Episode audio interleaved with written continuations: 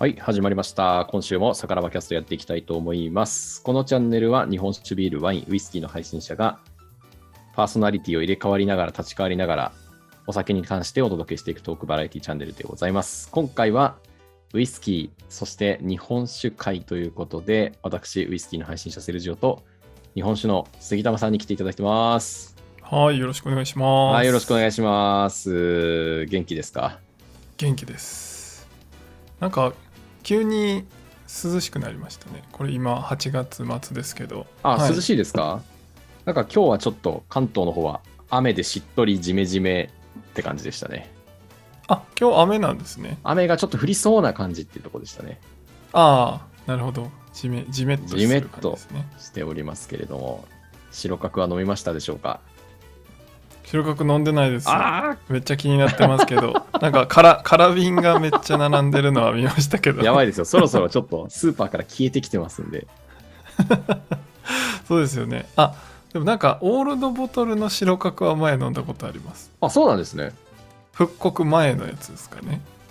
あれ？それはうちでじゃないですよね。うちでは多分飲んでないですよ、ね。あではなくて、あの福岡のお酒の美術館あっていう、はい、オールドボトルを置いてるー素晴らしとい。ころで、はい、いただきましたけど、それはめっちゃ美味しかったそう、めっちゃ美味しいんですよ。だから、復刻版も気になるなと思いながら変えてないですね。ちょっと明日、光の速さでちょっとゲットしてもろて。はい、ちょっとダッシュしてきます。最近ちょっとあ、まあ、周辺のスーパーもなくなってきたんで、私もちょっと焦って、今6本、6 6.8本空いてるんですよ、いや、それ、地元のスーパーがなくなってんの、犯人あなたじゃないんですか？今。かもしれないですね。いや、あんなにワゴンにめっちゃ売ってたのになんか気づいたら、ちょっとおかしいんですよね。なんかわかんないですけど、最近、蒸発が早いんですよね。ああ、し湿度ですかね。湿度が多分、湿潤な感じなんですかね、きっとね。ですね、きっと。湿潤な地域、気候でございますんでね。はい、仕方ないです、グローバルウォーミングですから、今は。じゃあ、確かに。グローバルウォーミングを憂いながら、はい、今日はですね、杉玉さんの大好きなイベント、はい、もうひどいですよ、本当に。裏話がね、これは。はい。まあ、来月僕の回でちょっと話したいなと思って考えてたら、まさかのダダかぶりっていう。そう、そうなんですよ。はい。まあ逆に言うと、あの、今日お話しすることはあるかなと思ってますが。今日だからもりもりそこを語れるってことですね。そうですね。はい。語りたいと思います。今回のテーマは、今まで参加してよかった、もう鼻血が出るほど良かったイベントと、これからやりたいイベント、もう理想妄想無双込みで、そんなトークテーマでお話していきたいと思います。はい。よろしくお願いします。では、サカラバキャスト、本日も、あ、これ、ちゃんとオープンですって言った方がいいらしいというアドバイスを受けたんで、サカラバキャストオープンです。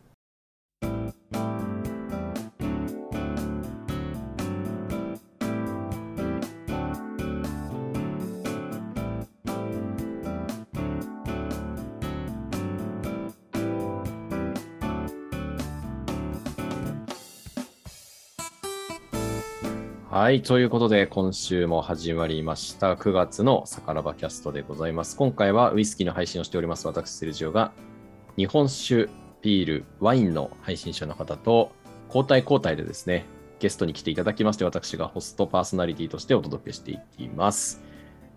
いやー、来ましたね。杉玉さん。今来ました。日、イベント、ミスターイベントと名高い杉玉さん。そうですよ。福岡を牛耳ってますからそうですよ。。もう、そう、はいこれ多分初めてお聞きの方とか、あの、まだ聞いたことない方すると、杉玉さんは日本酒の配信をされてるんですけど、めちゃくちゃ日本酒と、プラスかける何かみたいなね、イベントをやられてますよね。はいそうですね。去年の10月ぐらいから割と月1ぐらいで。いや、はい。すごい。月1、多い時は月2でやってめますけど。ちゃくちゃ多い。ライジンの開催より多い。すごい。ちょうど先月、8月の頭は2日連続でやりました。マジですか？全然違うイベントを。それあれじゃないですか、ライジンのね、35とライジントリガーじゃないですか？う んなんかわかんないですけど、そう そうです。そうそう、2日連続でね、やるっていうのはまた特別感ありますね。はい。なんか面白かったですね、あれは。だって、なんかもう本当にかける何々のその何々がめちゃめちゃ多岐にわたってますもんね。いつもイベント告知欄で来てますけど、そうですねえっ、と数々の数々の。イベントはい燻製トマトあ、そうだ、燻製あ夏野っ菜はいあとブルーチーズた。はいはいはい。日本茶コーヒーうん。コンビニおつまみあとスイーツですねそんな感じかな もうありとあらゆる全ての事象を日本酒と合わせていくっていう。そうですねまあやっぱ本当楽しいですね楽しいですよね。いろいろと音楽もね、映画も食べ物も何でも合わせられちゃうという。そうですねあれ、直近が何でしたっけ？イベント。日本酒。えっと直近がえっ、とこの放送がどうなんだろうちょっと前後わかんないですけあ、ど9月のジビエですねね。あ、ジビエか。はいジビエと山の幸と日本酒をいや、はいジビエと日本酒ってあんまイメージないですね。ちょっと意外かも。そうですねなんかまあ例えば赤ワインとかねそういうのとはい合わせるっていうのはイメージあるかもしれないですけど、そうですね。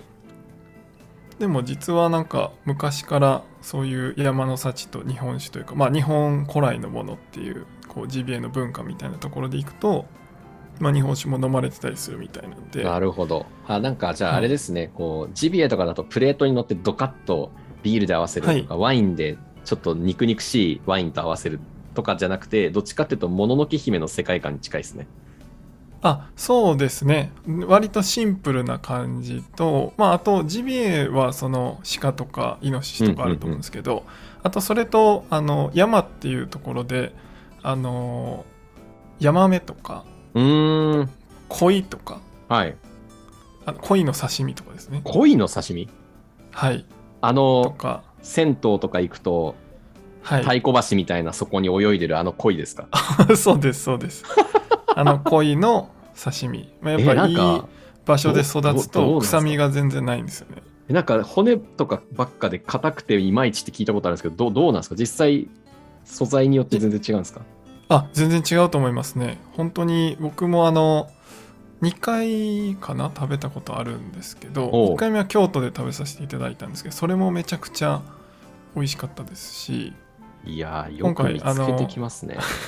コラボさせていただくフォレスト商会さんっていうとこがあるんですけど、そこも鯉の刺身とかあの、まあ、そのタイミングが合えば出すうんうんうん。出されたりするんですけど結構本当に白身魚で、まあ、ちょっとその確かにこの骨があるんですけど、うん、まあ、イメージハモとかとああ、ハモ、はい、わかりますよ。はいあの、見た目うなぎっぽいやつですよね。凶暴っそうですそうですはいはいまああんな感じのイメージをしていただいてそれのもっと白身の刺身っぽい感じですかねああ、じゃあなんかもうちょっとハモよりは食感というか食べ応えありそうな感じしますね。その感じだと。あそうですねそうですそうですはいへえ、意外な。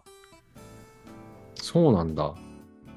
いや、ちょっと恋って、なんか漫画の中でこう、よく、すごい人生行き詰まった人が池の鯉捕まえて食べようとしたけど食えなくてみたいなシーンよくありますけど、はいはい食べられるんですね、なんか。ああ食べられますね本当まあちょっと僕もなんていうんですかねそういうこうどっちかというとネガティブなイメージがあったりなんかね、泥臭いみたいなイメージというか。そうですねなんであんまりこう、まあ、食わず嫌いだったところはあるんですけど、はい。まあそういうこう本当に美味しい鯉にを食べさせてもらって。全然いけるやんって感じです僕の中ではなるほど、なるほど。いや、ちょっとなんか毎回イベント開くたびに新しい扉が開けてる感じしますね、本当。いやそうなんですよお茶とかもまあ毎回すごい大変なんですけどお茶、はい夏野菜。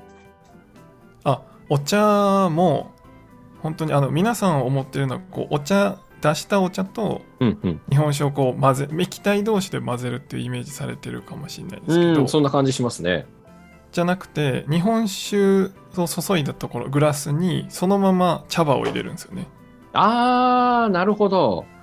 でそれがこうだんだん開いていってその茶葉が染み出てくるその移ろいも含めて楽しむみたいなイベントだったんでするほど。カクテルのあの、レモンピールとかレモンジュースじゃなくて、レモンのスライスが入ってたりとか、あピールが添えられてたりととか、ちょっとそういうアレンジが効いてる感じなんですね。そうですね。で茶葉ってこう最初こうなんていうんですか乾燥させてるんでしぼんでるじゃないですか、それがだんだん開いてきて開くにつれて渋みとかうまみも出てきてそれと日本酒のうまみをこう合わさっていくみたいなそんななるほど。感じのイベントでございましたいや、なんか、このテーマで杉玉さんに話聞くときに、もう圧倒的に、その参加したはい。イベント、どれが良かったですかって聞くよりも、どのはい。イベントがやって面白かったですか？聞く方が、幅がめちゃくちゃ広がるだろうなと思って。あそうですね。なんか僕もその方が話しやすい。自分の実体験と、はい、皆さんのリアクションも見た上でのお話はできるかなと思います。だって二重に美味しいじゃないですか。その言ったら、現場に参加してもいるし、はいだし、作ってる側でもあるっていう、二度はい楽しめると。リバーシブルのね、パーカーみたいな感じでね、ちょっと。そうなんですよまあ実際僕もそのイベントに参加するっていう経験がうんうん実はそんなに多くないんですよね、うーん。その例えば日本酒のイベントとかもはい。いろいろ知ってはいるし、はいはい。あの聞いたことはあるっていうイベントはたくさんあって、えー例えば、えー10月1日って日本酒の日なんですよね。ああ、言ってましたね、う前ね。はい。なんで、えっと、日本酒で乾杯するイベントっていうのが結構全国各地で行われます。で、あとはあの日本酒ゴーアラウンドって言って、はい。ああ、なんか聞いたことあります。あのいろんなレストランが参加していてそこに1個蔵元がこうなんていうんですかコラボした状態になるんですよねうんうんうん。なんで例えばまあここの、えーレストランは獺祭がありますとかこっちのレストランに行けばこの別のものがありますみたいな、えっと、そういうふうないろんな参加してる、えーレストランがあってはあ。でみんな、で缶バッジを買うんですけど日本酒ゴアラウンド用の500円の缶バッジがあって、はい、それをつけていくとあのそのお酒が飲めてでそこで突き出しが500円とか1000円とかおつまみが出てくるみたいなそんなイベントもありますめっちゃいいじゃないですか。そうですねいや、やっぱ、なんか、付け出し欲しいですもんね。お酒には常に。そうなんですよねただそれもあの缶バッジ買ったところまでは行ったけどはい。結局10月1日行けなかったりとかまあ平日にかぶってたりしたら行けなかったりとか、こう仕事で行けなかったりとかで結構そのタイムなんてその日しかやってないじゃないですか、イベントってそうですねだか。らそれに、はい、なかなか行けてなかったりしてで最近は自分でイベントするんでなかなうんか他のイベントに参加できてないっていうのがあって、なるほどそういう意味で。はこう今までやってきたイベントでなんか皆さんに興味持ってもらえるといいなっていうのとまあそれがなんかウイスキーとも通ずればなんか面白いかなとちょっと思ってましたそうですね。もともと福岡でのそのイベント開催っていうのは結構盛んな方だったんですか？その杉玉さんではないその別の方がやってるイベントとかっていうのは。えっと日本酒のイベントでまあ僕も SNS とかで知ってる情報とかですけどはい。まあ割となんか飲み比べのイベントが多いですねうんうん。ああ、なんかありそうですよね。はい持ち寄り会みたいな形とかはいはいはい。あとはまあ飲食店さんがイベントでもなんか日本酒に特化してみたいなイベントって僕自身もあんまり知らなかったですねうん、なんかあんまり関東の方とかでもあんま見ないなーっていうのがあって。あそうですね大体持ち寄り会が多いかなともあ、思います、ね、なるほどなるほど。はいなんで本当にこう普段一人で開けるにはちょっともったいないなみたいなあの、まあ、レアなお酒とかをみんなではい。バーって持ち寄って、一緒にこう飲み比べしてワイワイするとか。ああ、まあ持ち寄り会もまたいいですね。そうですね。それはそれで本当楽しいと思いますしなんかこう開けるタイミング失う時ないですか？お酒。いや、めっちゃありあのあります。なんかレアレアというかななかなか買えなくて例えば抽選とかで当たったけど、いつ飲もっかこれみたいなあ当たったで言うと、杉玉さん、あのプレミアムモルツの白州ダル熟成のやつ当たったらしいじゃないですか。あそうなんですよ当たったんですよやばいですすね。あやあれやばいんですか？やばいですよ。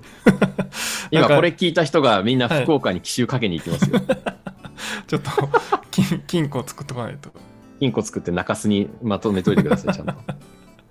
いやあのやっぱりせっかくなんでセルジオさんとあとコグネさんとね飲みたいなと思って保存しとこうと思福岡行かなきゃってことですね。はいぜひお越しくださこれ ちょっと予定を組まねば。い。はい、っえー、そっか。そういう持ち寄り会が多いのか。ていうイメージはありますね。ああ、なるほど。でも、あれですもんね。やっぱその、4合瓶にせよ何にせよ、やっぱ結構量あるから、いきなりはい、なんかノールックでじゃないですけど、こう、はい、フィーリングで買うって難しいじゃないですか、やっぱお酒って。そうですね。しかも日本酒とか含め醸造酒って結構早い期間で飲まないとあれだし、うんうん、まあ、そこのリスクはありますもんね。そうなんですよね。だからまあせっかくなんでみんなで一緒に味わいたいみたいな形で、やる方が多いのかなというイメージはあります。それで言うと、このいろいろと日本酒がある前提でいろいろ組み合わせていくっていうのは面白いですね。杉玉さんのイベントの中で。あそうですね。まあそれこそさっきちょっとあお話ししてたお酒の美術館の、うんまあ福岡のとポプラ博多駅前店ってポポプラってもうなんか、ほとんどないんですよね。あのコンビニのポプラ。てあの、あのポプラですか、はい、あのあのあの。緑の、あの、オレンジだっけな？えっ、と今オレンジか赤緑の赤かな？はい。赤系のやつか。はい。ポプラのコンビニ併設なんですよね。はい。多分関東とかにもお酒の美術館さんはあると思うんですけど。あ、ありますあります。京都,、はい。京都があれですよね、本部で。うんうんうん。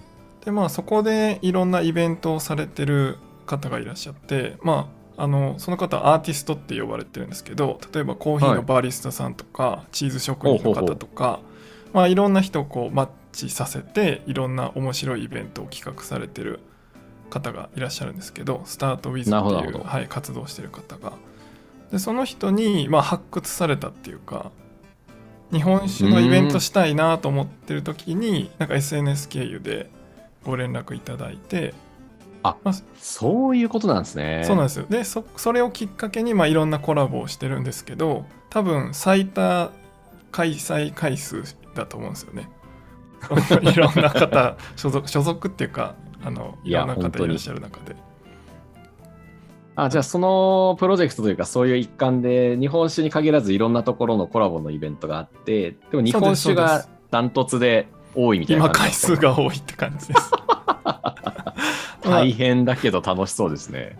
例えば、えっとラフロイグを使った和菓子だはい。ったっけ、ラフロイグじゃなかったっけ？本当にスモーキーなピート効いてるタイプのウイスキーを使った和菓うん子うんを作ってもらって、それとウイスキーをペアリングするみたいなイベントをされてたりとかそういうのもされてるんですよね。なるほど。あじゃあ本当に日本酒に限らずそのイベント自体をこういろんなこれやりたいっていう人とかいろいろはい自分の扱うものを配信バーテンを持ってる人をつなげてイベントにしていくみたいな。あそうですねでまあそれでこう福岡の面白いこととかその九州の良さを伝えていきたいっていうのがこのイベントの趣旨だったりするんですよね。いや今日本で一番日本酒を盛り上げてイベントで盛り上げてるんじゃなかろうかっていうのは福岡なんじゃないかって説がね。いやそうなってればいいなと思ってます、いやーそうですよ間違いない。でなんか反響の大きさというかそのはい参加人数とかいろいろ指標あると思うんですけど、自分の中でこれめっちゃ盛り上がったなみたいなイベントってどんなでした？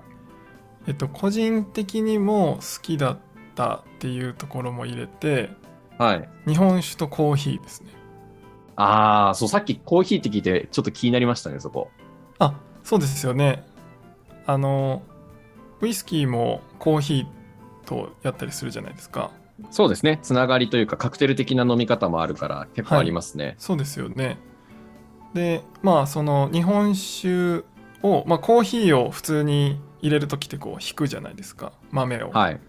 でその豆引いてフィルターにのせて普通お湯をかけるじゃないですか。うんうんうん。はい。それをあの常温の日本酒を入れておお。それでコーヒーを出すっていうやり方で飲むんですけど水出しじゃなくて日本酒出しコーヒそうなんですよまあ実はそれ3種類やっててまず1個目がそういうふうに常温の、しかも結構しっかり系の日本酒ー。うんうんうん。を、えっと、選1本選んでそれを3つの飲み方で飲み比べていただくっていうイベントだったんですけどなるほど。面白い。それを、まあ、まずはその常温で入れてそれで出したものをいただきますで次は熱燗で50度にした日本酒をはい。そのまた豆の引き方も若干変えてそれはあの,、うんうんうんあのバリスタさんと一緒にやったコラボなんですけどへえ。その方がいろいろ研究されてあの引き方とかもいろいろ研究してではい50度の熱燗で合うその引き方で抽出してで出てきたらちょっと温度下がってるんですよね。40そうですよね。はい。50度って意外とちょっと低めな印象だったんですけど、コーヒーとしては。そうなんですよ。でそれをもう一回50度に熱燗機で上げる上げてあー、それはうまそう。提供温度はそれはうまそう50度に合わせにいくっていう風にしてちょっと温めてお出しするっていうパターン。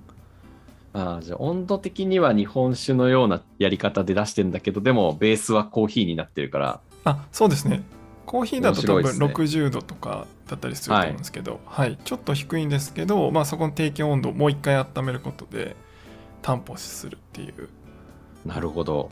でっていう出し方と、でもう一個が、えっとさっきちょっと出ましたけど水出しならぬ日本酒出しコーヒーでうん、それめっちゃ面白いですね。一晩水の中にあ水水の中じゃなくて、えっと、ほぼ4合日丸々使ってそこにコーヒーを漬け込んだ日。本酒を提供してでそれをですね、まあ、これが一番僕が大好きだったんですけどラテにするんですよねうーん。え、コーヒー豆をつけるってことですか、それって？豆えっ、と豆じゃなくて確かえっと引いてたとは思うんですけどあー、なるほど。粉粉末状のやつを、はいそうです日本酒につけて、はい。一晩寝かせて。ああ、じゃあ、あれですね。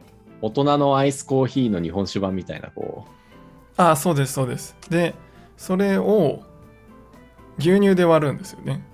あ、うまそう。そうするとあのびっくりするぐらい甘いんですよ。びっくりするぐらいっていうと、うまあそのお砂糖には負けますけどやっぱりその日本酒にお米の甘さってあるよねっていうのがすごいわかる。はいはい。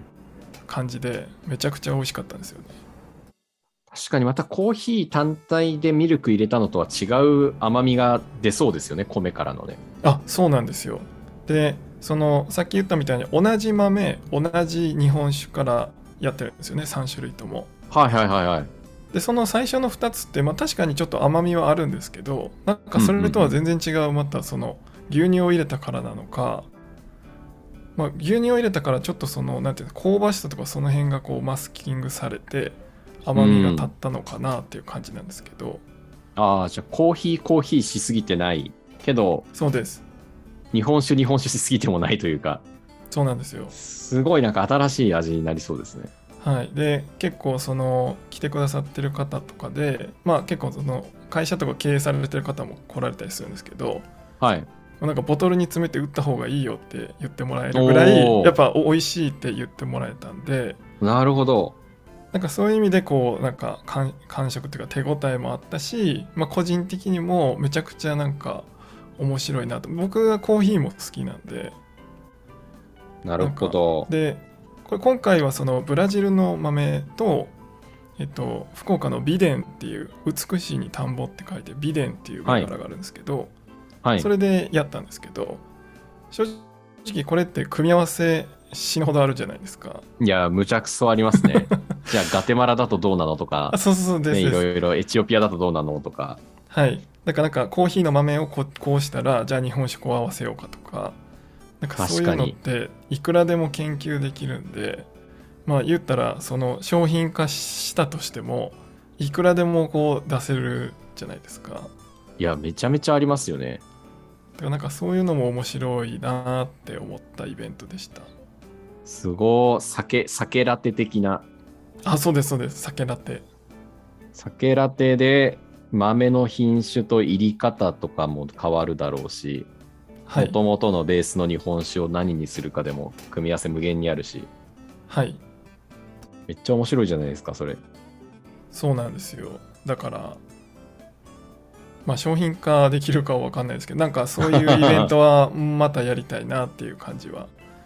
なんかイメージこう飲み物と飲み物ってなかなかやらないかなっていうのもあって、うんなんかペアリングって、はい、どっちかというとおつまみと日本酒とかじゃないですか。食べ物とお酒っていう。なるほど。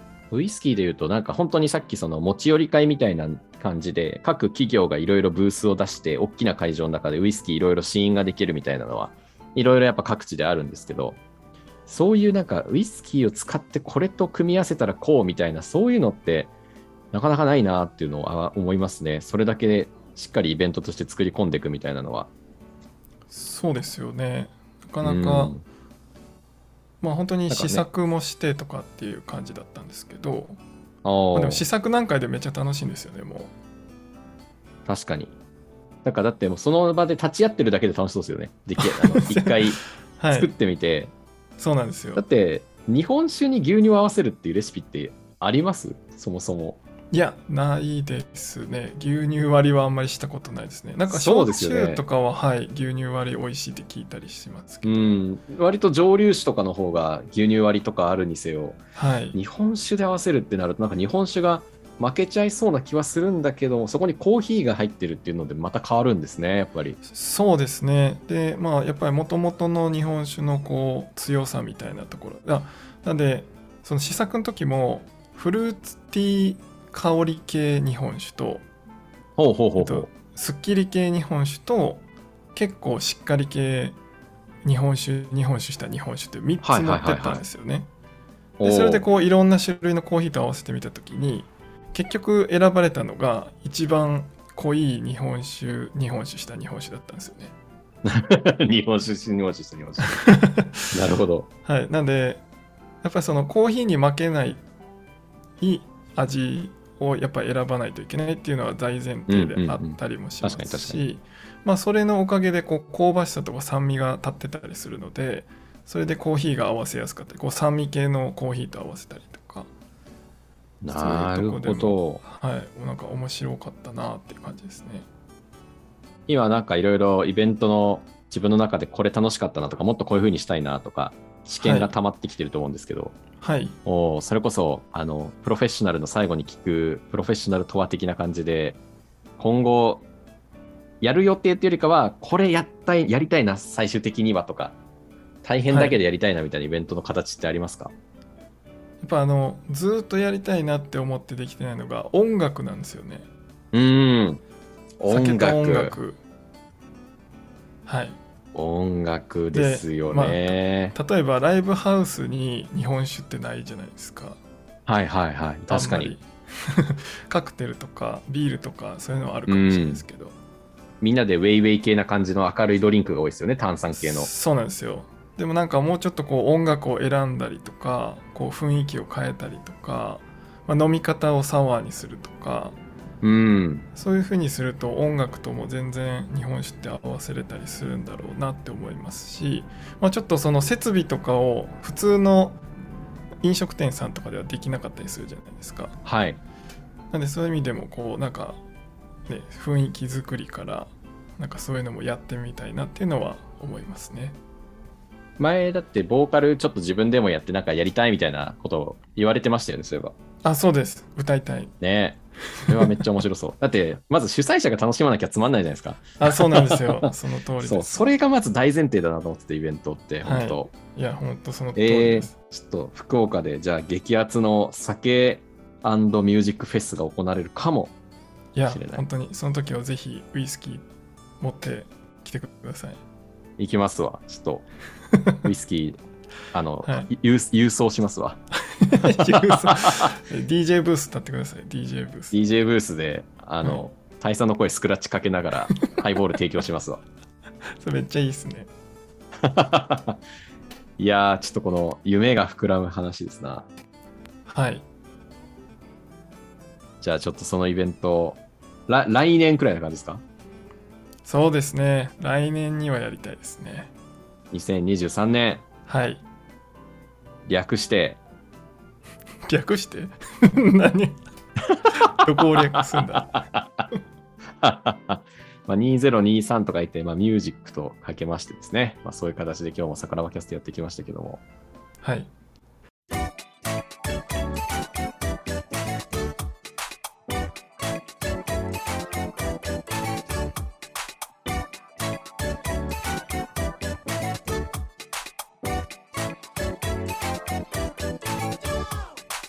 エンディングはい、ということで、今回はイベントマスター、イベントかつ中洲の帝王の杉玉さんにお話を聞きながら、今までやってきたイベントとか、今後やりたいイベントの話を聞いてきたんですけど、やっぱりあれですか、イベント、最初はやるとき、ちょっとドキドキ感とか、うまくいくかな感あると思うんですけど、やっていくうちにどんどんハイになっていく感じですか？そうですね。これもやりたい、あれもやりたいみたいな。そうですね。なんか、あれもやりたい、これもやりたいもあるし、まあなんか、やってると、やっぱ皆さん美味しかったとか、そういうこう、直接、その感想をいただけるので、うん、確かに確かに。またやりたいなっていうのはありますし、まあ、毎回結構いろんな面白いことさせてもらってるので、うんまあ、。自分の勉強にもなるのでなんか続けたいなっていうのが、まあ、モチベーションになってる気はしますね。いやだってそういうなんかいろいろ他の業界の人とかと喋った時に実は日本中でこういうイベントやったことあるんですけどっていう話題がいっぱいあるだけで相当話膨らみますよね。そうですねなんかまあもちろんなんていうんですかね失敗したくはないとは思っているので、はいあの美味しいものを皆さんに提供するっていうのはあるんですけど、まあ、一方でみんながやってることじゃないことをやるっていうのが、うんうんうん。あのまあ、自分の経験でもありなんかいろんな可能性が広がるといいなとは思いますね。確かに。じゃあもうあと5年後ぐらいにはもうこの時期には杉玉フェスがあるぜっていうね。いやそれやりたいですね。夏はあの音楽のフェスと日本酒のフェスに行くみたいなね。いや素晴らしいですね。最高じゃないですか。そういうそういう文化が作れればいいですね。いや、文化ですよ。そう、文化作り。もうこのイベント収縮、自粛ムードをぶち壊して、どんどんそうですね。でかいオリジナリティのあるイベントできたらいいですね。はい。やっていきたいです。最高。まあ、桜庭でもやりたいですね。あ、そうですね。それはなんか前収録した、あの、国根さんとあゆさんと喋ってたんですけど、なんか、そう、これ前話してたのが、それぞれ、あの、ブースを設けてお酒用意するのはもちろんなんですけど、はいなんか。その、参加者対配信者でブラインドテイスティング大会みたいな。でしかも、高ビールの人がビール用意しちゃったらハンデになっちゃうから、はい。アドバンテージになっちゃうから、その、例えば杉玉さんがビールを適当に3本くらい選出、3種類選ぶ。で、それを当日用意するとか、そのおあ互い、あ、なるほど。はい、分かんないようにして当日迎えるっていう。はいはい。だから全然本当に知らないところから持ってくるかもしれないってことですね。その可能性もありますね。何これみたいな。なんかウイスキーって言われてるのに無色透明の液体出てきたんだけどみたいな。とかもありかもしれないです。なるほど。それはそれで盛り上がりそうですね。盛り上がると思いますよ。みんなの外しっぷりを楽しむっていう。はいはいはい。で、それでギャハハでいいですもんね。はははで。で、みんなああだこうだ分析しながら、いや、はいでもこれは多分スコットランドじゃねえかなとか、いや、これ日本じゃねえかなとか言いながら、全部丸外しするっていう。で、結局まあなんかいつの間にか全部0センチみたいな。0センチみたいな感じの、そういうハッピーなイベントもね、面白そうですね。いや、めっちゃ平和ですね。じゃあ、そこはね、ちょっと大将のノウハウと経験を生かして、逆らば、はい。てかそろそろちょっと関東に引っ越してみたりとかどうですか？ちょっとスポットでしばらくはお願いします。駐在。駐在。スポットしばらく駐在。在。駐在。はい1ヶ月ぐらい駐在で。ああ、行きたいな。本当行きたいお店いっぱいあるんで。いや、本当ですよ。ちょっと門前仲町まだまだ満喫してないですからね。また、とりあえず門中集合で。門中集合で行きましょう。またね。はい。はい。ということで、今回もさからばキャストをお届けしていきましたけど、いかがでしょうか？聞いていただいた方、かなりワクワク、ワクワクしていただいたんじゃないかなと思いますが、うん。杉玉さん含め、私たち配信者の、なんだ、この Twitter とかいろんな URL、SNS の情報は、このチャンネルの概要欄に載ってますんで、ぜひね、それぞれ、このチャンネルも含めてフォローしていただければと思いますし、あとは、日本酒ビール、ワイン、ウイスキーの配信者が運営しているサカラバというですね、お酒のコミュニティもあるので、そこでよくね、ツイッターも含めて、杉玉さん含めていろいろメンバーがイベント告知してますんで、ぜひそこもはい。ディスコードのアプリを取って参加していただければと思います。はい。要チェックでございます。要チェック。では、杉玉さん、最後にちょっと、あの、小気味のいい一言でお願いします。小気味のいい一言